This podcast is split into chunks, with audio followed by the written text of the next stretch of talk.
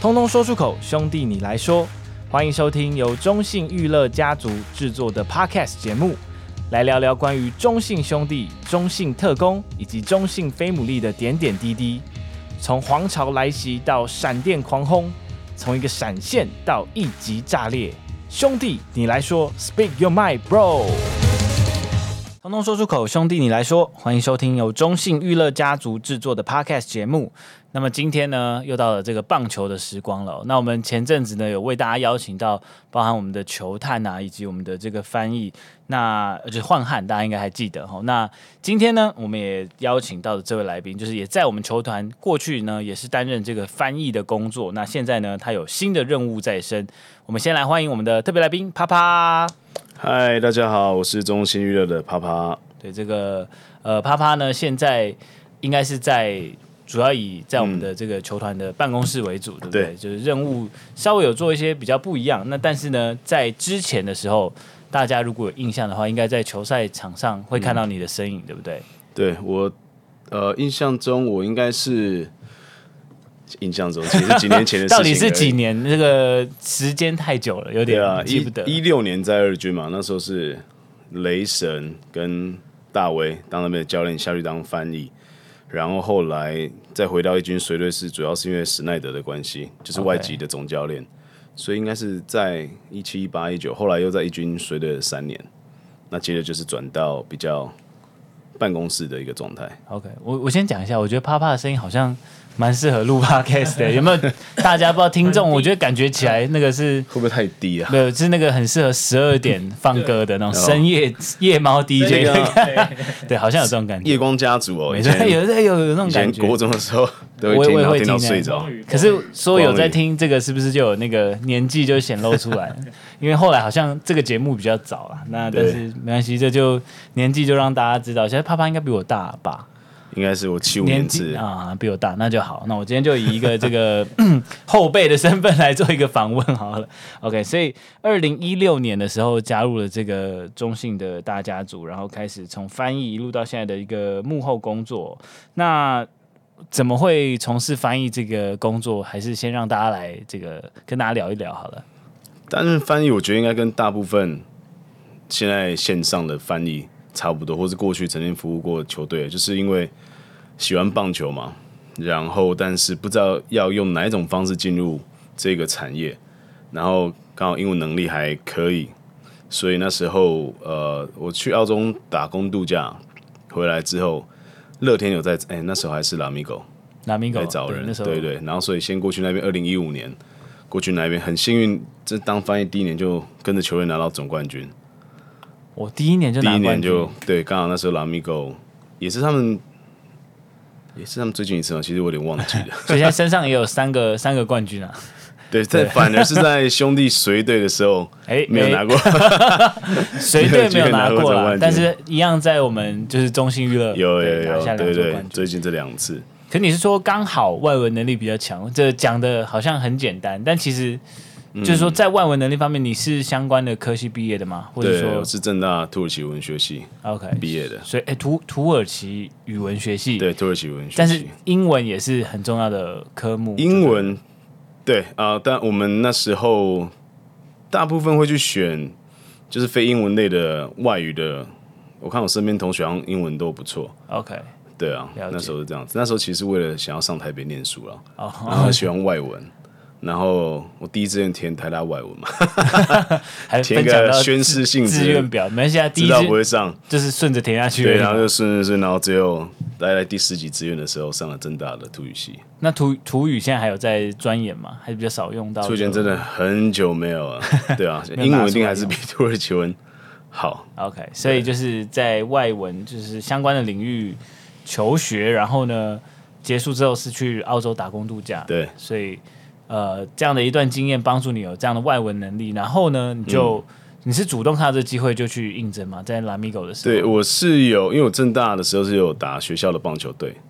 然后有一些球队的学长姐，后来也有在这个产业服务，对，然后我就透过这些学长姐去询问，然后我应该是Gil一个叫Gil的学姐，张学姐，然后她给我的这个联系方式。对，然后联络上 Lamigo 那时候的主管，对，很幸运。然后简单的面试之后就上工，其实跟现在比较起来，那时候的门槛我觉得相较低蛮多的。了解，对。可是那就一个，因为虽然你是相关的外文学系毕业，然后也有过去澳洲的经验，可是你等于是没有任何翻译的经验，直接就上了这个工作。那一开始跟洋将，你有记得第一个接触的洋将或是教练是谁吗？我这个人真的是生了小孩子之后，大脑就越来越没有办法去使用了。了解。那一年在 Lamigo 只记得有很多洋将跟教练来来去去，那一年好像有8个到9个。一开始面对好像是蓝师傅，然后那时候他爸也有来，叫蓝师傅，对对，很有趣。你在开玩笑？没有，真的，对，真的是这样子。Okay. 蓝师傅，然后还有2个外籍选手，贾西亚跟就忘记人家名字，没关系啦，我们大概，但是就是说那年有面对到很多洋将，那对一开始就直接进来这个工作，我想知道是你有没有一个，就是你自己有在，因为你是外文系毕业，你也打棒球，可是在确定接下来这份工作之后，你有做任何的准备嘛？比如说针对一些棒球术语啊等等的，否则你会不会担心说很难去跟洋将？如果教练讲一些比较很要讲战术的东西，结果你却没有办法传达的话，会担心这种状况？刚刚有提到，其实是我在求学的时候，还没有进入到这产业之前，有一些2011年，记得是美国大联盟明星赛在台湾举办，在北中南3地各打。总共打3场还是4场，然后那时候叫汉创吗？还是宝汉？那个时候应该是汉创吧。汉创。对，然后是他们承办的这个活动嘛，主办这个活动，他们找双语的志工翻译。对，那所以那时候去面试，然后应该是从那一次的活动开始，担任那个双语志工翻译，打开了这一扇窗，才知道说职棒产业里面还有这么多的幕后的工作人员的工作机会可以去争取这样子，然后后来因为认识里面的人，有到了那几年啊，美国大联盟在北京有，在大陆有一些发展中心嘛，他们每年暑假都会来台湾办1个月左右的营队，然后全部的外籍教练，所以也有连续2年还是3年，有每年都花1个月时间在那边，所以应该在那个时候有打下一些基础，对，okay. 所以那时候接这份工作才不会觉得好像门槛很高，这样子觉得自己能够胜任，那时候这样觉得。所以你说的门槛低，可其实包含你的求学经验、打工的经验，然后以及就是你中间这些，其实都已经做出应该说都有陆陆续续接触到，所以让你自己心里或是在这方面的语言上面去做了一些准备，对，让你面对这份工作。然后呢，在2016就来到了兄弟哦，所以在兄弟的翻译也很长一阵子，然后。因为我们前面有介绍过焕汉嘛，焕汉也是翻译的，曾经是翻译的一员这样子。那现在球队其实，我觉得好像跟以前的时候是翻译会人数有现在这么多嘛？你在2016或是2015左右的时候，没有15年那时候在 Lamigo 啊，那时候我们队上全职的翻译只有我一个，就等于我要负责3个外国选手跟一个外国教练。OK， 然后当然同时间。还有2个人，那时候主管是说你们2个就是也是有担任翻译的角色，就万一啪啪忙的时候怎么之类的话，可以支援。对，但说实在，全职翻译那时候应该算只有我一个。对，但是到了兄弟之后，就是规格比较不一样，他等于是每个外籍教练都配一个翻译，所以我觉得这个风气这几年也有渐渐影响到其他队伍，会看到现在的翻译数量越来越多，就是。给予外籍选手跟外籍教练的照顾是越来越好的。对，因为在访问焕汉之前，其实我心里，因为我也是今年刚到球队嘛，然后我在洲际棒球场看了几次，我发现就是这个他说这是我们翻译，我想说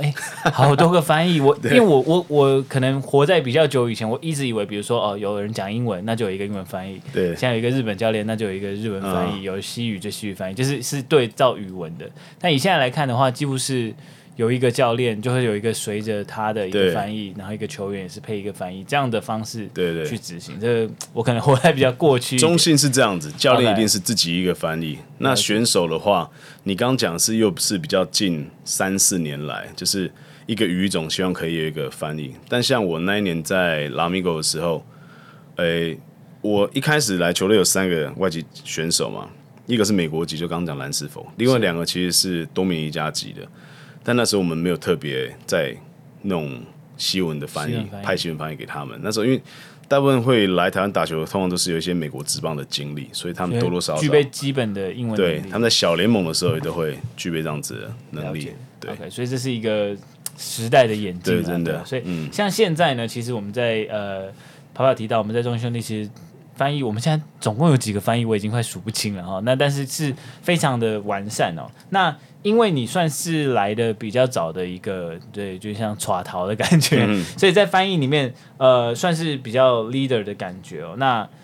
前一集我们跟花花有聊过一些翻译的工作的一些这个美嘎，但是我觉得跟啪啪应该比较有意思的是，你要带领蛮多翻译去做他们的工作的。有些翻译可能跟你一样刚进来的时候，或是比你还对于这个领域更陌生，所以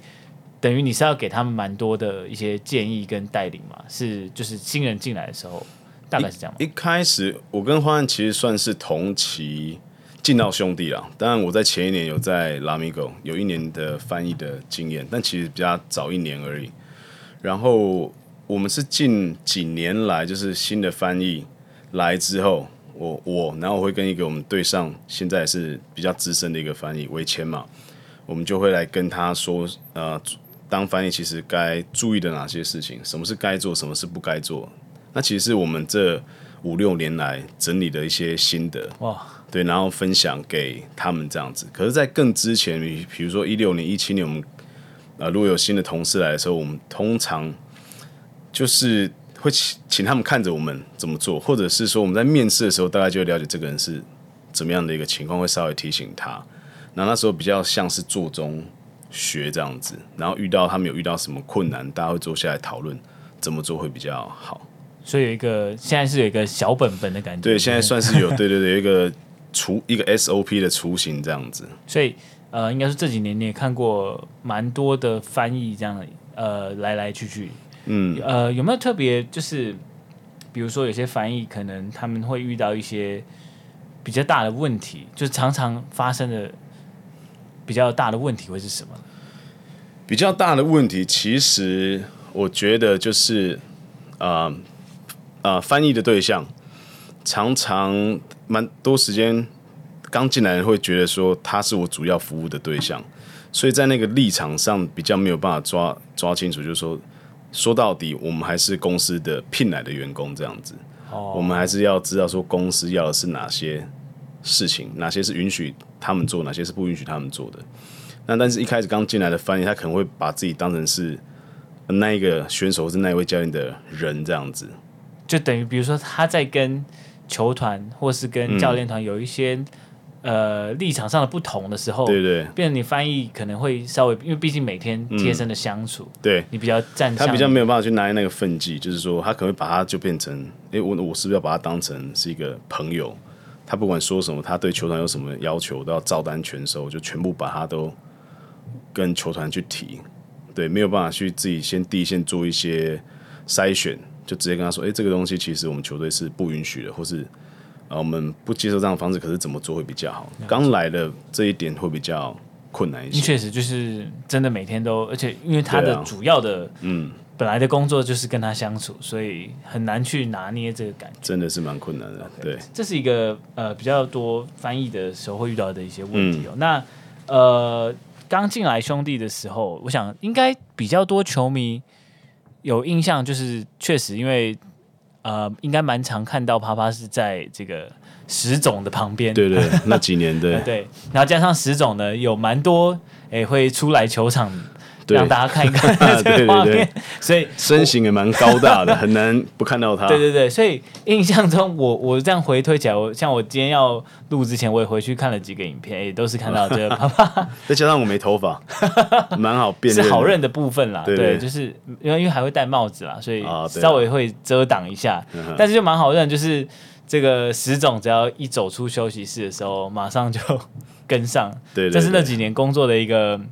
算是一个蛮有挑战性的地方吗？对，尤其是在有冲突的时候，对，有冲突的时候，或者是石种有问题，或是那个伯纳有问题，但你明明知道说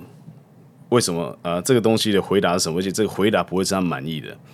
但你还是要陪着他们去跟联盟去做沟通。对，我一开始的做法是，他们如果问我，我就直接跟他们讲说，这个上次讲过，联盟就是说怎样怎样。哦，对，但我后来发现这样不行，因为这样他们会觉得，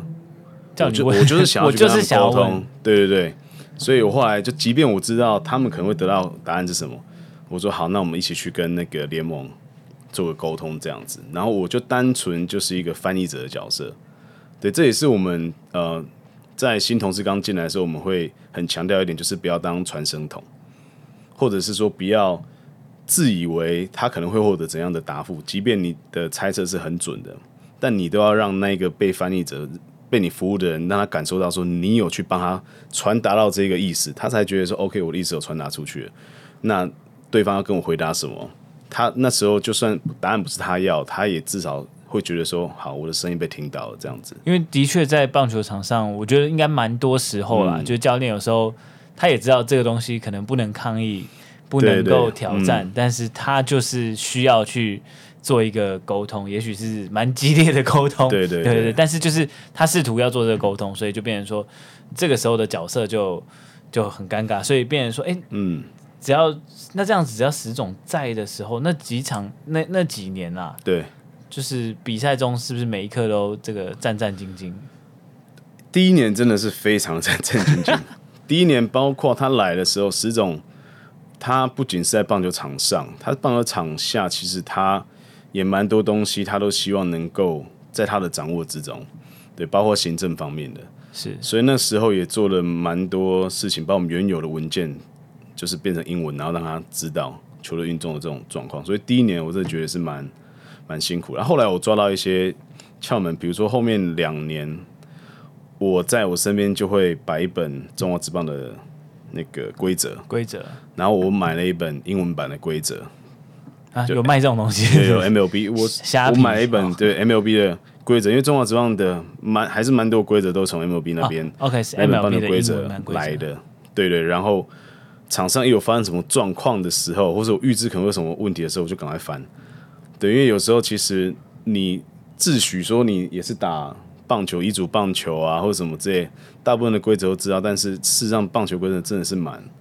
复杂的，对，所以你光要用中文跟他解释，其实都有问题了，对，然后要再用英文去讲的话，哇，真的是非常的难，所以我就自己再买了一本英文的规则，遇到的时候就赶快翻对照一下，然后我不知道镜头有没有带到，其实有几次我上去的时候，我是。直接把英文规则带着，然后那个我就在场上读书这样。裁判讲的时候，因为其实，在场下的时候，我看到那个 play 发生，我知道说待会他可能会去 argue 这个，我就赶快翻，然后翻到那一页，然后带上去，然后裁判在讲的时候，我就说他现在讲的就是这一条英文的这一条，我就直接把那本小册子给他，让他了解哦，他现在解释的是这个东西， okay. 对，比较精准一点啊。所以。其实就你的角度来看，石总算是一个比较应该说是严谨的人吗？对，相当的严谨，不是普通的严谨，不是普通严谨的。Okay, 所以对，但是第一年跟这样比较严谨的一个教练共事，确实是蛮有挑战性，但是却也促成你就是有一个怎么讲，应该说先苦后乐嘛，没对啊，就是他已经先帮你树立一个应该说。很严格的教练就是这样子，那也许在之后你先把自己建立起来了，后面遇到一些任何的状况，其实你都是已经在第一年都看过了，比较能够去很快的做应对。Okay. 其实这跟待会另外一个题目也会有关联。了解。那石总在对到选手的时候呢，就是说如果他有话，因为刚刚我们提到比较多是跟裁判嘛，那跟选手。方面有时候有一些指教，那这个比较严厉的时候嘛，对，那这个翻译的是要如何去？你会顾及到选手的想法吗？还是其实就是如果他用词比较激烈一点，我们也就是只能比较激烈的传达？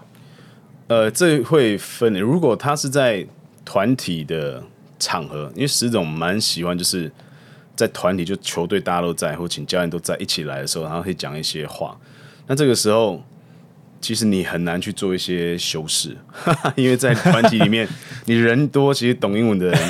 就多嘛，而且那几个字大家都懂，对，你要做修饰其实有困难，所以在那个当下我基本上他讲什么就讲什么，包括情绪啊声量啊，我会尽量的把它复制过来。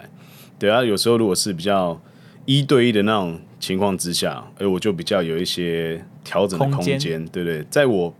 判断是可以调整的空间下面的时候，对，我可能会总教练讲完，我方案就说，他刚刚这一段其实他是想要表达的是什么意思？对，因为我怕有时候其实英文直译过来中文，你不知道他想要讲什么。OK， 对，你还要再稍微帮他去做另外一个翻译的注解，就说他刚刚讲其实他是想要表达什么意思。因为如果纯英文翻过来，可能就跟 Google 翻译一样，对啊，或者是你语句的那个顺序会不太对。了解，对 ，OK， 好，那这个是比较应该说跟这段时间是比较有挑战性的时间啦。那对我们刚才讲的一些，可能就是你在工作上比较严格的部分，那但是应该也有很多这个有趣的时刻，不管是跟教练啊、跟球员，或是跟其他的翻译之间，有一些什么有趣的小故事跟我们分享一下。其实我刚才也在想这一题，不是因为刚刚要录之前，啪啪就说好像脱离随队太久了，有点忘记了。但应该还是那么多年，应该会蛮多有趣的故事。其实有蛮多有趣的一些插曲，但是要特别讲哪一个不方便讲，有些不方便讲。那有些是说我还蛮怀念的，就是说球队在春训的时候，或是球季中，就春训尾声嘛，春训真的很辛苦。然后通常球队都会办那个烤肉，那这些烤肉其实大家都有。sense 就管理都会先讲，大家今天晚上的照片啊、影片啊，就是大家存下来，日后自己看开开心心就好，大家看一看开开心心就好，不要真的传到 IG 什么之类的。所以这些东西应该是其他球队外的人看不太到的。那因为大家那就是玩得比较开心嘛，等于是慰劳一下大家，所以一些大家会尬舞啊、唱歌啊，然后摸彩啊。摸什么吓死我！摸彩，然后会凹教练团们捐钱啊，摸彩这些是蛮有趣的，我很怀念这一些回忆。那你刚刚问我这些问题，我想起来的反而不是说翻译这一块跟其他翻译的相处，我想要讲的是说，其实进入球队几年6-7年来啊，可能是因为第一年我在。Lamigo 的主管就跟我们讲说，你们的身份就是行政嘛。那其实球员们的生命可能就是能够打10年已经很了不起了，但是球员们来来去去的。那你们要知道说自己是公司的员工，所以你们立场要才好。那如果你跟球员太过亲近的话，你可能之后你必须要做一些决定的时候，你可能会不好做决定，不好做事情。我那时候有被他这句话。就是影响到，我也觉得是对的啦。就是说，所以从我进这个职业以来，我就跟球员们不会特别的真的亲近，对，没有办法跟每一个人都变成很好的朋友啊嘛，金马这样子去唱歌啊什么之类的，这倒是还好。但我很珍惜，就是说我不知道来福利还有没有印象？对，他来台湾是几年啊？3-4年，2-3年，其实蛮长一段时间，算是印象蛮深刻的一位洋头，对，存在感蛮高的，对。然后还有艾迪顿，因为艾迪顿在我们2017年我第一年上一军的时候他就来了，是。那当然他隔年就被挖角，我记得那一年那时候是挖去，我有点忘记了。他没有，他是2016年的时候来，2016年我在二军的时候，我跟焕汉那时候我们两个相依为命，我们去接机他。然后他来，我爆万汉一个料。那时候，换汉嘛，换汉、那可以，没问题。那时候我们球队刚买一辆新车嘛，那个纳智捷的 M7。这个料我都，你刚刚讲到车子我就紧张了，但我还是想听下去。对 M7 那台车刚好今年汰换掉了，那时候还喷整车是蓝色，然后还有 logo，就你要开那辆车做坏事都不能够去做的那一辆车子。然后那时候还新车，然后那时候我们翻译我们都要在屏东，因为真的很偏远，我们就定期会载他们去采买，然后我们在屏东的家乐福仁爱路上，然后换在一个弯角，那也不能怪他，因为那弯角上面很多车的漆，你知道吗？ Okay. 很多人都在那边撞过，然后换不小心撞到，你知道吗？撞到就慌掉了。然后那时候艾迪顿跟他讲说：“Hey, take it easy， Don't worry, man。然后刚刚你就打回来，然后慢慢往后，哦，然后再往前。如果进不去的话，哎，你再修正一下，然后再修正两三次，然后弄进去。那时候我就对艾迪顿这一个人印象蛮深刻。我想，哇，这个白人，这感觉脾气那么好， nice, 那么 nice， 那么温和。那后来真的是很幸运，还能够继续跟他就是共事，一直到现在都还是同事嘛。对。那我在屏东，其实我2017、18、19、2020年，我是在二军，那时候就是球员养成发展部门这样子，就前面2-3年。然后我们如果在洋将第4号洋将，通常都会放在屏东，包括莱福利那时候养伤，然后艾迪顿是他那时候就是球探兼教练嘛，所以我们在二军相处一段时间。那有一次我们就是一起去垦丁，利用休假的时间。印象很深刻的是我那一年我老婆怀孕，然后身边的同事他们是第一个知道说就是我要当爸爸。是，对，我记得那一天我们就是在玩水，然后就是已经有点傍晚，我就跟他讲说，嘿，我想要跟你们说一件事情，就是我要当爸爸这样子。然后他们都非常的就是很开心。然后那个晚上我们当然就是有喝一点小酒啊，大家聊天聊爸爸经啊，因为他们两个都是爸爸。OK。对，那我把那个画面录影下来，就是我跟他们讲的那个时候，对，我印象是蛮深刻的。就是选手来去，尤其是洋将啊，但很难得我可以跟这两个人建立这样子蛮深厚的友谊。对，然后我这人生大事也是，我也是第一时间球队里面，我就想说，我想要跟这两个人，就他们先知道，然后也给予很大的祝福，这样子。对对 对，因为包括我跟我太太还不是夫妻的时候，交往的时候，我就在跟他们分享啊，然后女朋友什么的 ，blah blah blah 的感情的事情，不会，但绝对不会是抱怨。对，这集应该会听啊，所以我还是不是抱怨哦，没有抱怨，有一些但有一些困扰，对对，但他们需要讨论，对对，都会给我一些建议这样子。OK， 嗯，好，这个其实就说真的是蛮难得的，对啊，难能可贵啦。就是说，然后加上夏利顿现在其实也都一直待在球队，算是，所以你们应该在工作上还是有一些交集。对啊，对啊，其实交集还是蛮多的。OK， 对。那但是呢，你现在就等于是从一个这个有带着女朋友，然后到老婆，然后这个生小孩，所以聊到生小孩啦，这个父亲节刚过嘛，对，爸爸节刚过完父亲节，这有没有什么心得要跟我们分享一下？最近很累。反正你也是2个吗？我一个，我不敢抱怨，在你在你面前不敢提太多啊。那个学长在这边心得哦，我真的觉得生了2个小孩子，然后生的又近，我觉得对生活真的是一个很大改变，尤其也会影响到，老实讲也会影响到工作。确实，对，我真的真的觉得会影响到工作，包括有时候睡眠不足，你来公司你的精神可能比较不济，或是你以前一心就是想着工作的事情，对，然后假日就是跟女朋友出去玩嘛。但现在你很多时候你可能有 50% 以上，你要在想家里面要怎么处理，所以我认真觉得是有影响到。当然我也在找寻方法，说是怎么样可以兼顾把家庭跟工作两边都能够做的。我觉得这是一件真的很有挑战性的事情，对，尤其是有家庭有小孩之后，你在工作上维持是还可以，可是我觉得要做突破，我老实讲，我目前还在寻找方法当中。我也在认真思考这个问题啊、哦，对，不过所以这个当爸爸是你在这个你是2021年转到后勤是20。其实，在球员发展那边就已经算是后勤了。2020年的时候，2020年就是没有随队的时候，对，所以是一个就有小孩跟家庭，是你后来决定就是换了一个工作岗位的原因吗？哦，那时候还没有小孩子，就换到对球员养成那一边还没有小孩子，然后那时候跟老婆见面的机会又更少，因为之前随队其实回到台北。然后因为蛮多比赛在台北的嘛，就有机会见面，或者是说老婆那时候女朋友嘛，她也会到台中，会到其他地方找我。那2020年、2021年那2年在屏东就更难了，尤其交通成本又更高，对，没有办法说每个礼拜都回来台北，或者她每个礼拜下到屏东去找我。那时候其实也在想说，那之后怎么办？如果有小孩子，那还好是有小孩子之后，刚好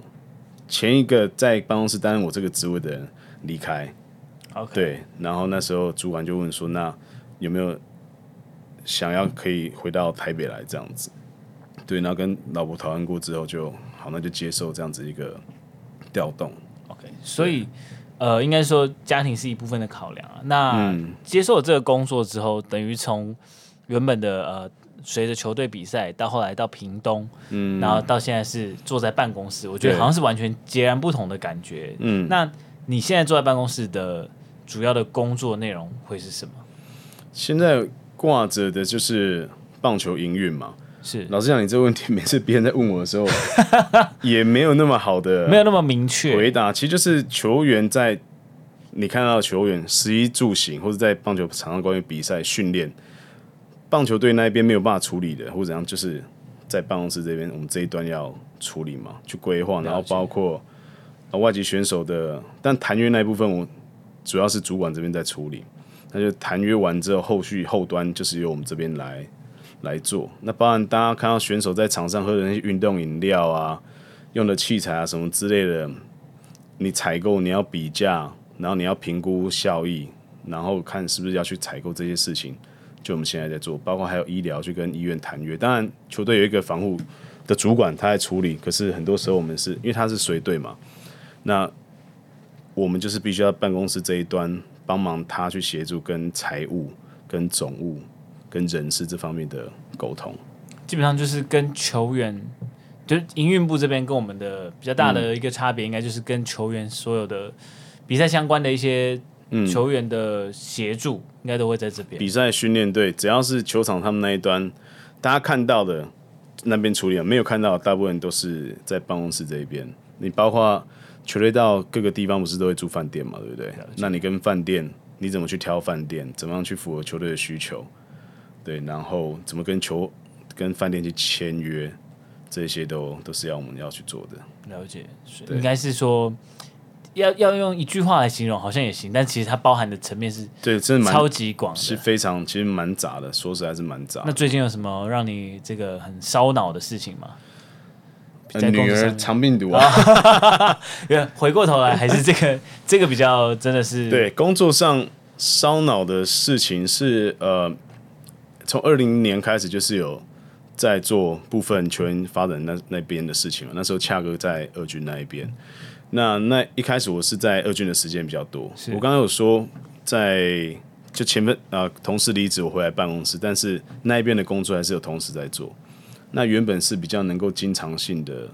出差到那边去看现场的情况。那很多时候你是在现场，你看到你就知道，你就有点 sense， 你就知道发生什么事情。那当然，如果你没有办法常到现场，你可以用其他的方式去补足，但是就会比较辛苦一点。你比较打电话、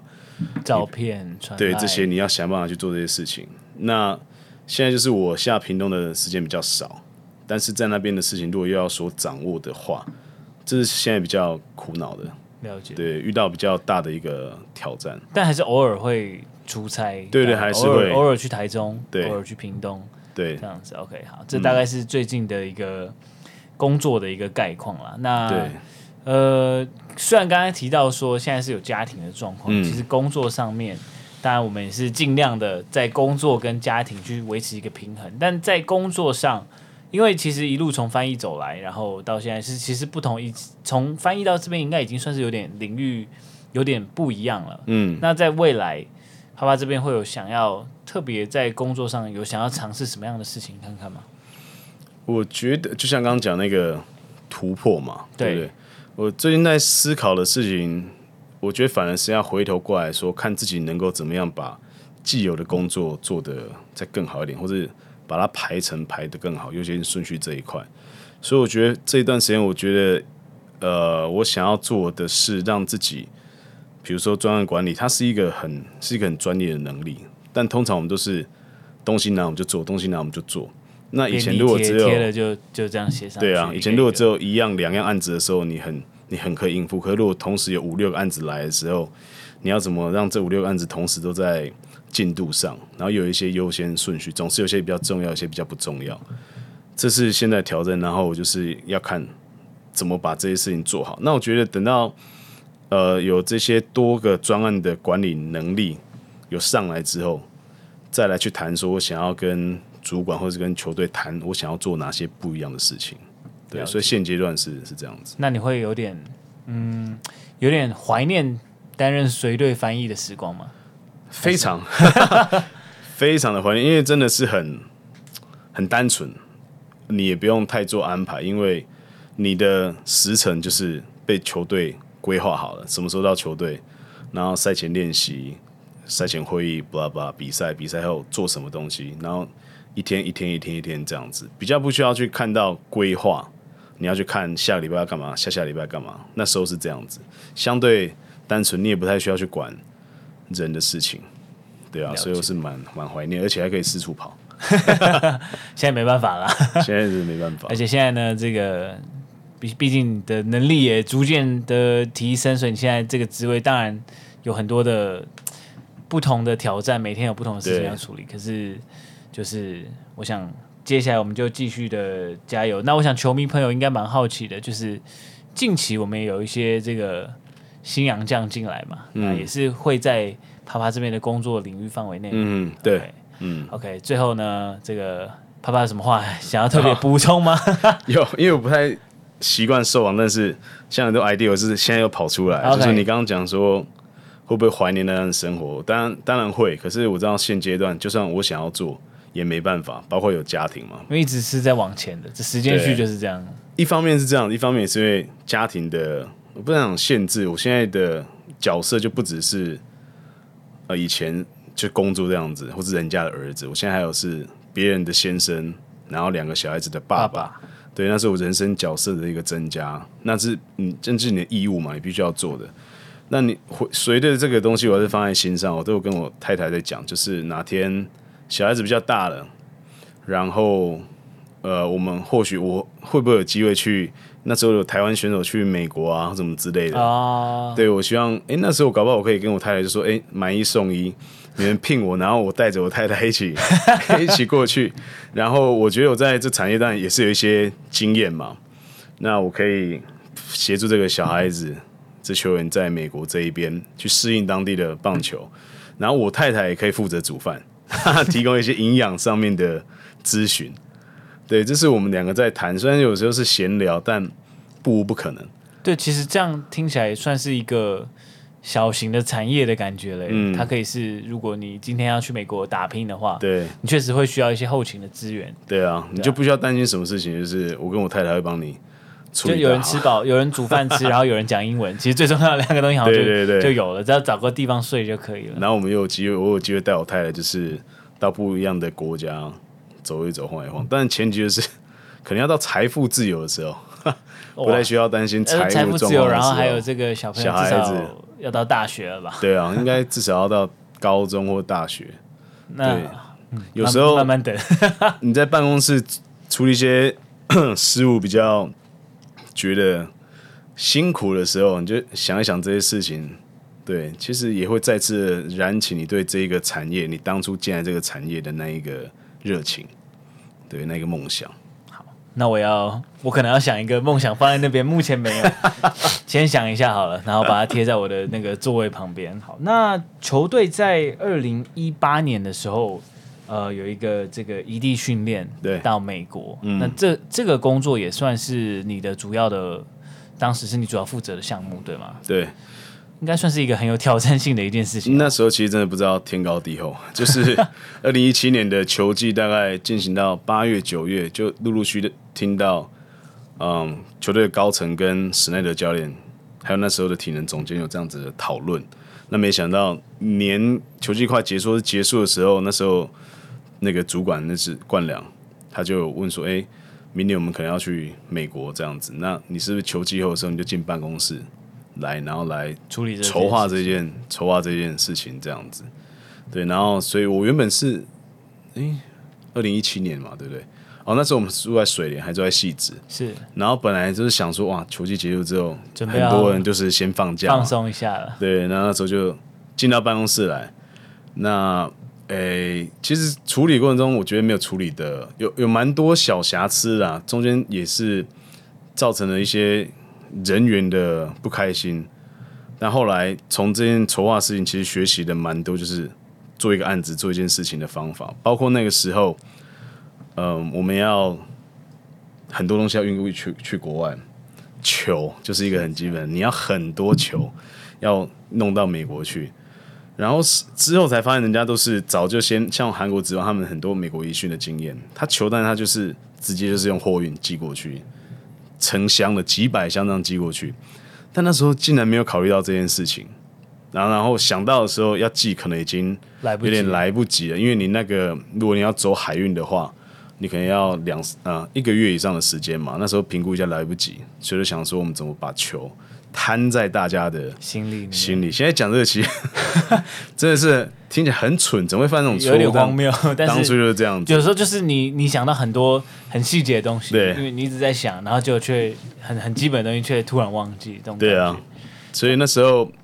因为国际航线嘛，飞美国每个人有2件行李，然后球员因为球具多，所以那时候我们就没有去征召球员的行李。但那时候除了球员以外，随队的行政人员还有包括教练，就每一个人的2件行李被征召一件要来放球。对对对，那其实就是造成了一些人员的不开心，说怎么会出这种状况。然后那时候在行前说明的时候，还有人很愤恨，你知道吗？然后就夺门而出。那时候主要是因为谁？那时候主要是因为因为外籍教练他们要回国嘛，他们等于是先来台湾春训，然后再回美国。然后那时候就有考量到他们可能想要带什么台湾的东西什么回去，所以就没有去征召外籍教练的行李。Okay, 所以你越来越把这个范围越来越缩小。那时候我们的本土的同事们就会比较愤慨一点。OK， 对啊，那时候真的是只能吞啊，的确是自己没有想到这个。然后后来还请到就领队来跟当时的同事们来做说明，这样子为什么安抚大家一下。对对对，可是那算是我们第一次的海外移训到，或是说到美国，对，应该是第一次吧。中信到美国应该是第一次，所以这个重要的任务在你手上，然后对，所以那时候所才讲不知天高地厚，就是一开始想的很简单，就是人机票订过去，饭店订一订，对啊，保险啊的没的，但后来才其实很多事情可以把它做得更好的。可以做得更完整一些，对，但还好后来最后去美国一切的顺利嘛？有遇到什么太大的问题吗？应该是还好，所以至少球是最大的问题了。至少大家平平安安的回来。哇，我跟你讲，那时候我们去了多久啊？2个礼拜吗？是我人生可能最黑暗的2个礼拜，不愿想起的一段回忆。对，很多人说哇很好啊，去美国什么什么之类，但那时候我的角色有点就是，虽然说那时候办公室后来就派了一个前同事 Simon。就当有点像是那个团长的概念过去，但是毕竟筹划一开始都是我在做嘛，所以很多事情包括那边的外汇厂商啊、洗衣服的啊、饭店啊、巴士啊这些要对战的球团啊，其实基本上都会回到我这边来。那时候真的是，而且那时候我又是史奈德的翻译，等于是他在场上的时候，我也在场上，可是我一直要又有别的事情，电话什么之类的，然后又要担心。大家放假日想要去哪里？在机场会不会走丢？哇，那真的是压力，真的是这样讲一讲。突然，因为其实刚一开始讲异地训练的时候，我心里也没有太多想法，就觉得哦，就是订饭店、订机票，对对，然后顶多再订个巴士，反正就大家有的吃、有的住，然后打球，就心里也没有想的太复杂。你跟比如说讲到洗衣服，哇，我想想，其实真的要处理的事情越来越多，就是你要把一个在台北都能做到的事情搬到美国去，真的。那时候洗衣服，其实美国的球场大部分训练基地，它的在球场里面，它就会有洗衣机，它就可以帮你洗这样子。但是后来我们有时候是去跟人家做友谊赛，然后我们就没有，等于是算没有自己一个主场嘛。我记得有大概5-6天的时间，我们是每天大家练习完回到饭店，洗完澡丢出来，我们就请大家丢在一个地方，我们有一个房间，请他丢在一个地方。然后我跟管理，我们就大家排班表，我每次都会去了，然后其他人会排班表，然后我们就开车，大概开20-30分钟到那个洗衣店，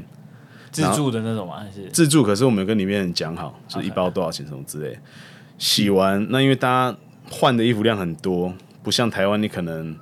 今天送齐，他可以明天晚上再来。我们今天晚上送齐，我们明天大家出发前就要去把它拿回来。他们只有洗不拿，所以那一阵子我们可能睡的时候都是12点1点，然后我们再起来去拿的时候是5点5点半，我们就还没有天还没有亮的时候就开车去洗衣店跟他领所有的衣服，拿回来饭店这样子。哇，那一阵子是最黑暗的，真的是对，真的是蛮辛苦的。但真的就是应该就是越级打怪嘛，经验值 level up， 对，所以也希望很快可以再有机会。好，希望球队可以再对啊，那许愿一下去哪里异地训练？后来我们觉得还是不要跑那么远，还是说在台湾练习，然后出国比赛就好， okay， 或是出国玩也可以了。哦，对，就希望说我们如果今年还有拿蛮不错的名次的话，可以有员工旅游。Okay, okay.没有蛮不错，我们就是3连霸，好不好？ OK， 今天呢，非常感谢我们的啪啪，谢谢范华，那个跟我们分享，其实除了翻译之外，还有很多他的一些工作的经验，然后还有一个人生观也分享给大家啦。那在这个我们是父亲节的隔天录啦，所以呢，这个也祝大家呢，这个辛苦的父亲们，父亲节快乐！对，真的是，什么方知父母恩。当了父母之后，方知父母恩。没关系，这句帮我们再搜寻之后确认，我们再放在下面，因为我也不太确定。OK， 谢谢啪啪。OK。